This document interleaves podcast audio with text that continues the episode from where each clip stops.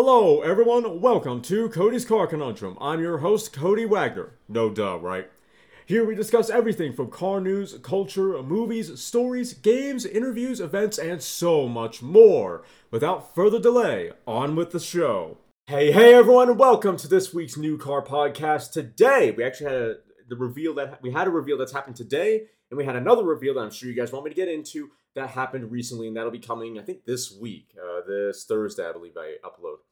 And yeah, so this one though, the car we're talking about today is the 2023 Aston Martin DBX 707, and it is the new king of performance SUVs, sort of, with 697 horsepower. Now, on the power front, it's not the king of performance SUVs. That's the Durango SRT Hellcat. That's your Jeep Grand Cherokee Trackhawk, right? From a pure power standpoint. From a top speed standpoint, though, Aston Martin has a point. Let's get into it. After several spy shot appearances and official teasers, Aston Martin unveiled the performance flagship of the DBX range that is dubbed the DBX 707. Keeping its promise, the new variant is the most powerful luxury SUV. Most powerful luxury SUV. This is a point of contention because Top Gear just came out with a video on this thing, and the presenter incorrectly said that this is that this the DBX 707 is the first production SUV in the world with 707 with over 700 horsepower. That's not true.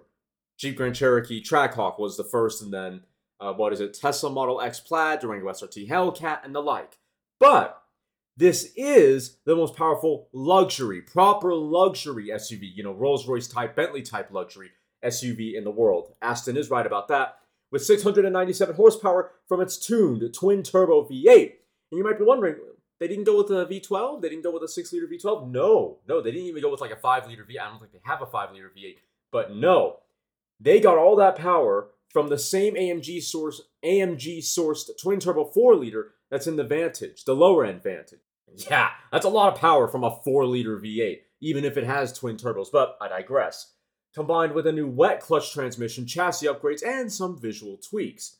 Starting with the underpinnings, the AMG sourced twin turbo 4 liter V8 received a new tune from Aston Martin's own engineering team in order to produce an impressive 6 197 horsepower or 520 kilowatts or 707 PS and 900 newton meters or 663 pound feet of torque.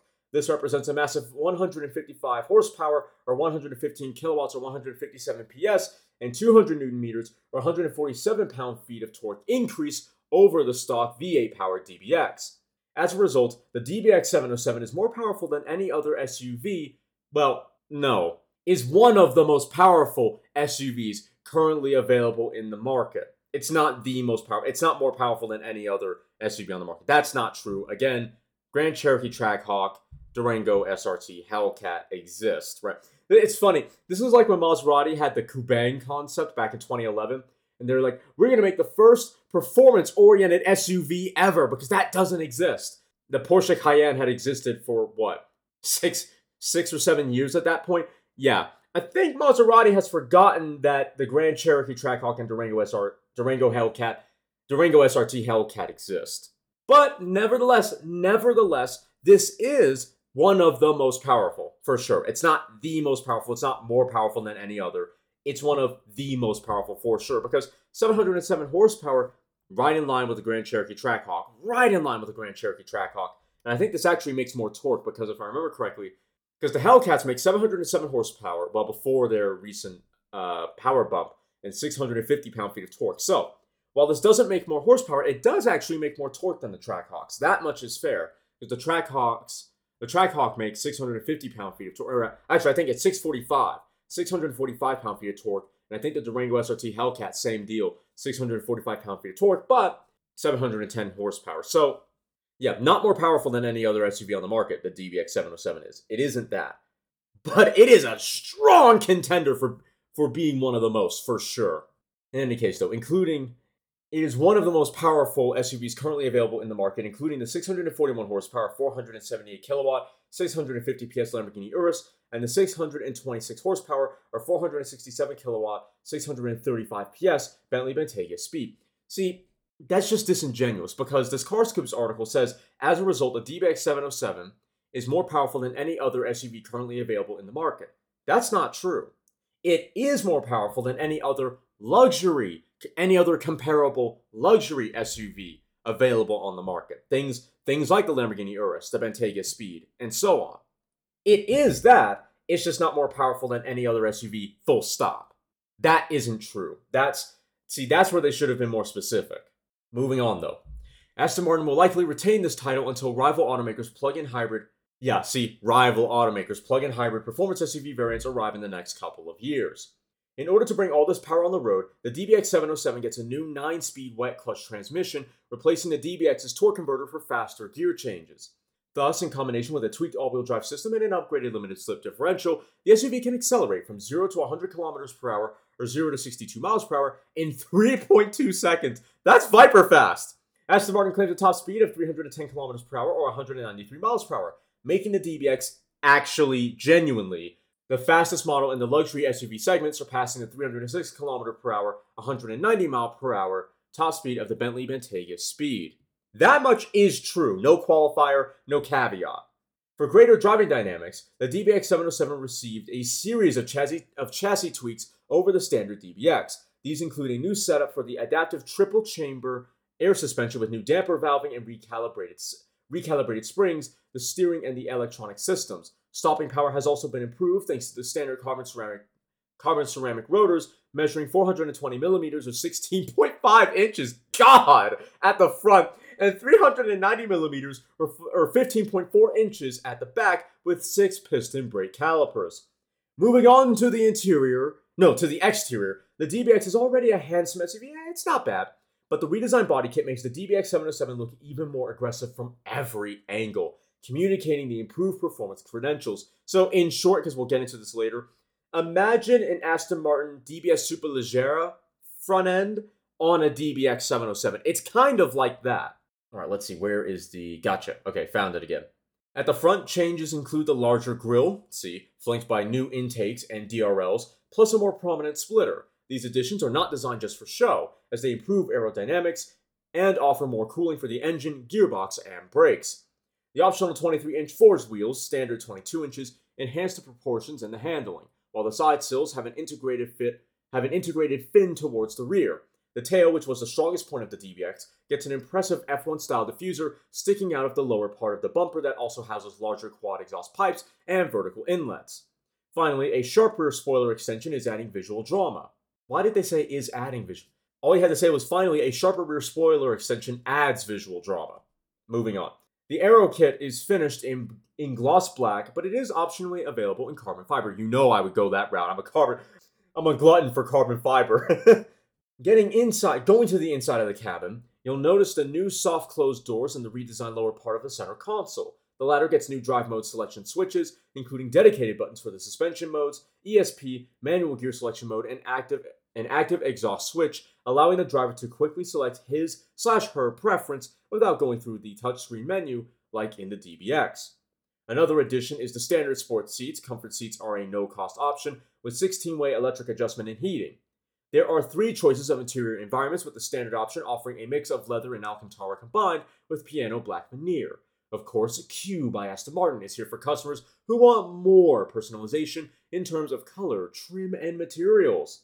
The first deliveries of the Aston Martin DBX 707 are scheduled for the second quarter of 2022, with a starting price of $232,000 in the US market.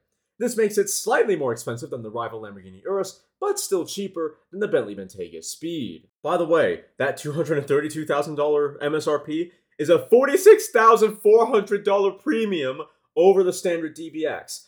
But in fairness, you do get a massive performance enhancement over the normal DBX. Well, maybe, maybe. We'll have to wait and see what the reviews say. Maybe it'll be like Chris Harris's beliefs on the 765 LT, where it just makes the the 720S unnecessarily difficult and actually not that much faster. Well, supposedly not that much faster. The lap time he posted on Instagram a while ago uh, if I remember correctly, it wasn't verified. We didn't know who the driver was. I'll have to. He posted it from fastest lap time, so I'll have to see if they found the driver and if there's been more lap times done with the 765 LT. But apparently, it wasn't that much faster, which is embarrassing to say the least. All right, hard stats out of the way though. Let's talk about the looks. Let me skip to where there's you know not a photo where the car is drenched in drenched in darkness and drenched in in mist Let's see. Uh, okay, where's a front end photo? A good one. Okay, I think I found it earlier. That's a bit of a yikes. So, like I said, it's kind of like a DBS Superleggera DBX. So it's got a bigger front grille. It's got bigger. It's got bigger side intakes. It's all. It's just all around more aggressive in the front.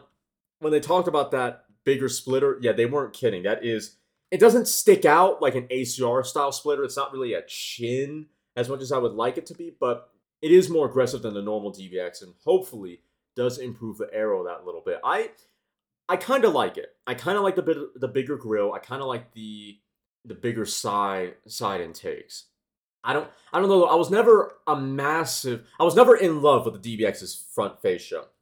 To me, it was kind of kind of weird. Like they kind of stretched their new design language to fit the height of a of an SUV body. So I was I was never quite in love with it. It wasn't it wasn't entirely natural to me. It was a bit of a grafted on affair kind of situation, but the bigger grill works for the SUV body because it fills out more of the face. So I like it. I like the splitter. I like the bigger side, the bigger side vents, the bigger side intakes. Actually, if I were to, if I were to rate the face, and no, to, if I were to give the face a rating, let me think. Uh, hmm, I think I'd give it a six point seven, maybe a six point eight maybe as high as six. It'd probably go to like 6.9 if I saw it in the flesh. The photos aren't, to me, they're not really doing it justice. If I, yeah, I think if I saw this thing in the flesh, probably a 7.1. 6.9 or 7.1. That's what I'd probably say if I saw this thing in the flesh. The photos, eh, I'm not too sure on it. The silhouette is typical DBX silhouette. I don't think they really changed or enhanced too many. They did at the front and the back, but the side, they didn't really enhance any of the oh, they didn't really enhance the DBX's body lines all that much. Not the character lines aren't different. The belt line, obviously, that's not going to be different. But yeah, they didn't, as far as I can tell, they didn't really add any additional character lines. They didn't exaggerate any others all that much, except for the silhouettes of the front and the back, because you can see where the changes were made. But yeah, silhouette pretty much the same. I'd give it a 7.2, 7.3, 7.3 silhouette. It's kind of a fastback SUV because the the C pillar at the very back maybe the D pillar at the very very back where the rear window is. It's raked, so it's very sporty. The problem is it kind of encroaches on the cargo area a bit, but again, very sporty, very Range Rover sport looking, but even more even more exaggerated than that. So I, I do like it. Let's move to the back here. Something I was I have to admit, something I was never quite sure about when it came to the DBX was the taillight arrangement, but was the taillight arrangement because they took the Aston Martin Vantage taillights put it on the DBX. And I do like the Vantage taillights, but the problem is that it starts lower and then they have this kick up in the middle. And it creates what's cool is that it does create this ducktail spoiler look that you pretty much never see on an SUV. Problem is, problem is to me, I guess it's not really gonna hurt visibility, but the rear window does look pretty small. Rear visibility does look very compromised, especially when you when you're trying to look all the way back. That blind spot behind the quarter window and it is a big quarter window on the DBX, but behind that, the blind spot's pretty big and the rear window is very small. And not, and that's not helped by the fact that you have the ducktail spoiler that cuts into the available area that Aston could have used to make the rear window bigger. So, ooh, nice looking Aston Martin badge. Yeah, so I like, I sort of like the design, but that rear window, it's almost a porthole. It's way too small, way too small for an SUV and I get, I kind of get why they had to do it because it's a sporty SUV and it has to have, it has to have balance and maybe some level of downforce, all the rest of it. But I, I don't like having that little glass in a vehicle this big. Just a bit of a shame. I do like the, the other spoiler they have though, the the upper rear spoiler because they have the ducktail spoiler that's on the tailgate, that's on the bottom of the tailgate, and you have the upper rear spoiler that's where rear spoilers typically are on SUVs, right at the top of the rear window. And I like that. I think it's actually bigger. It might be a little bit long. It might be deeper, so to speak. It might be deeper than it is on the normal DBX. And I do kind of like that. Yeah, so I don't know. I'm kind of mixed on the rear end. Uh, mm, seven maybe, maybe 6.8. 6.8. That feels more right. It looks good. It's just that from a functionality standpoint, it it also appears to be very, very compromised. Uh, moving to the lower part of the rear bumper, though, they've added they've added some pretty pretty meaty looking rear rear vents just behind the rear the rear uh, the rear wheel arch, probably venting all that all that air in the rear rear rear wheel well. Looks good. It add it adds some layers to the to the rear bumper. I like it a lot actually. It, it just breaks it up. It doesn't. It makes it. It helps it look not so flat. Almost. I don't want to say pudgy, but it makes the rear end look chiseled. If that makes any sense. So I, I like that a lot. We have quad tailpipes here. We have a lot of carbon fiber, but it all. It, if I didn't know any better, it would look like a lot of black cladding on the lower part where the, the you know where the so-called diffuser is. Kind of fussy to me. A lot going on. I'd prefer it to look a little bit simpler, but I don't hate it. I don't hate it. It just the the fuser part of the rear bumper at the very bottom sticks out way too much to me. It almost looks like an afterthought. Like they tacked it on. They're like, oh crap, we need this to make it look sporty and aggressive, and it it looks like they've given the rear bumper just a fat bottom lip. So I don't I, I, I don't quite like that. I'm not quite a fan of that, but yeah, the whole rear end I'd I'd give a six point six. From a functionality standpoint, as far as the rear window is concerned, that is a really small rear window. Visibility out the back is going to be very compromised. And I know we have backup cameras, but I'd still prefer to have a bigger rear window in a car like this. Uh, the design is good. It's aggressive, if a little fussy once you start getting to the to the license plate area and below, which is which is low on this car. Uh, but the best part of the rear end is the taillights and the vents at the sides that more likely than not vent all that pressure in the rear wheel well. Just makes the rear end look a little bit more chiseled, makes the car look a little more athletic all the way around. So, exterior out of the way. What about the interior? Well, the interior is typical DBX. It's it's your typical modern Aston Martin interior meant to fit the DBX's packaging. So you have this wraparound kind of like waterfall effect around the cent- around the cent- central infotainment screen that I quite like. You have I guess four buttons and a and a clock in the middle, which is kind of weird. Are those actually buttons or what is that? Is there a photo that actually shows that off where I don't have to zoom in to see it? I don't think there is. A lot of exterior shots, a lot of exterior shots. Yeah, so I'm gonna have to see if I can zoom. Oh, that's such a weird place. So it's actually so on top, so on top of the central infotainment screen isn't actually a clock and a bunch of other miscellaneous buttons. It's your start button and then drive, neutral, reverse, and park. They've made buttons, but they've horizontally oriented them on top of on top of the central infotainment screen on the dash. That's so weird. But what's stupid is they put drive, they put the drive button nearer to the passenger. They put it on the passenger side of of the dash. Why have you done that? You're just gonna have to reach over to to engage drive what the hell is that? Like, okay, I get the logic because in a normal, in a normal like column automatic shifter, it's park, what, like park, reverse, neutral, and in in in in either case, drive is at the bottom, right? You have to shift all the way close to you. You have to shift. Drive is the closest to you, and then park is the furthest from you. So I get that. So this, so the logic here, even though it's buttons, is oh, park is closer to you, then reverse, then neutral, then drive. So it's the same kind of idea, just executed in the form of buttons horizontally oriented on the top of the dash or near the top of the dash, right? So I get that. So on you know in that in that frame of mind, it makes total sense. But I don't get why you'd put drive and you know they weren't going to be able to get away from it, but I don't get why you'd put drive so far away from the driver because the drive is closer to the passenger. Why would you do that? I'd prefer it if closer to the gauge cluster, like in in that dash surface that's in between the gauge cluster and the central infotainment, if they vertically oriented all those buttons. So you'd have you'd have the engine start button maybe at the bottom where it normally is, and then you have then you have park, reverse, neutral, and then drive is maybe close to the start button. I don't know. Maybe you do that instead. That's what I would do. That way, all all of your drive mode, I say drive mode, so so that all of your gear selections are closer to you. That's what I would do. Rather than interestingly, but I think quizzically orient them horizontally on top of the dash, on top of literally less than an inch above the central infotainment screen. Why would you put drive so far away from the driver? What the hell? That's that's a bit of a goof to me. Definitely should have put drive should have put the engine the stop start button and then all of the the gear selections in between the gauge cluster, and the infotainment screen. That way, at the very least, it's near the driver. That would have made more sense to me. That little tangent aside, though, yeah, the rest of the interior is beautiful. It's very typical Aston Martin, just with a slightly sporty bent to it. So you have a little bit of, I think you have some orange stitching here and there, although that might be the lighting. Yeah, again, beautiful interior.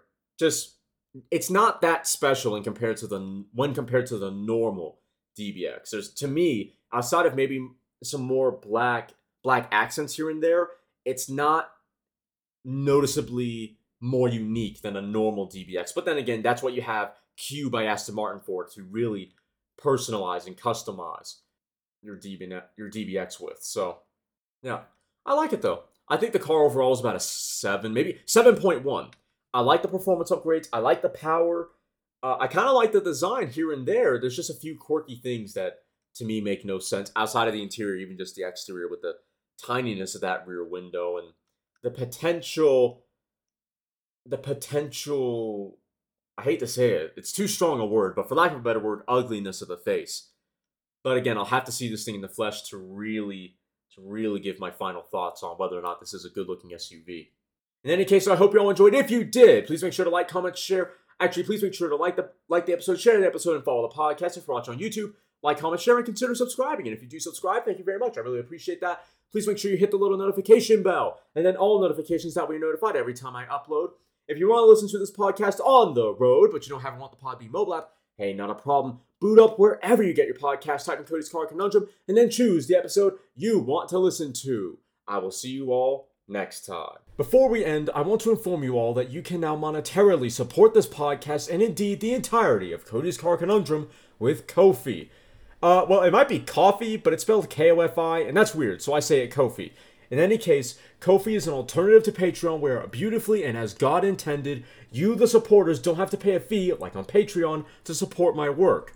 So if you like what I do and want to see me cover slash talk about slash make a video regarding something specific or want me to branch out into other areas of car culture, then head on over to ko-fi.com forward slash Cody's Car Conundrum where you can make a minimum donation of $5 towards me and the brand. In return, you'll be helping me afford new equipment, afford upgrades to my existing tools, you'll receive polls asking what topic you want me to dive into next, you'll get to see voted and non voted content before public release, various forms of recognition for your support, and the ability to vote on merch designs you'd like to see on the Teespring store. And now it's time to close. You've just listened to me probably ramble about some cars if I'm being honest. If you've enjoyed me passionately talking about lumps of metal on wheels, then why don't you follow me on Twitter at CodyCar, C-O-N-U-N-D-R-M, or check out my website, www.codyscarconundrum.com, for articles and other car-related content. If you have any questions or would like to become a sponsor, send an email to drtaffy777 at gmail.com and put sponsor in the subject line.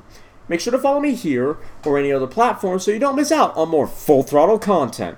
Thanks for listening. I'll see you all in the next episode.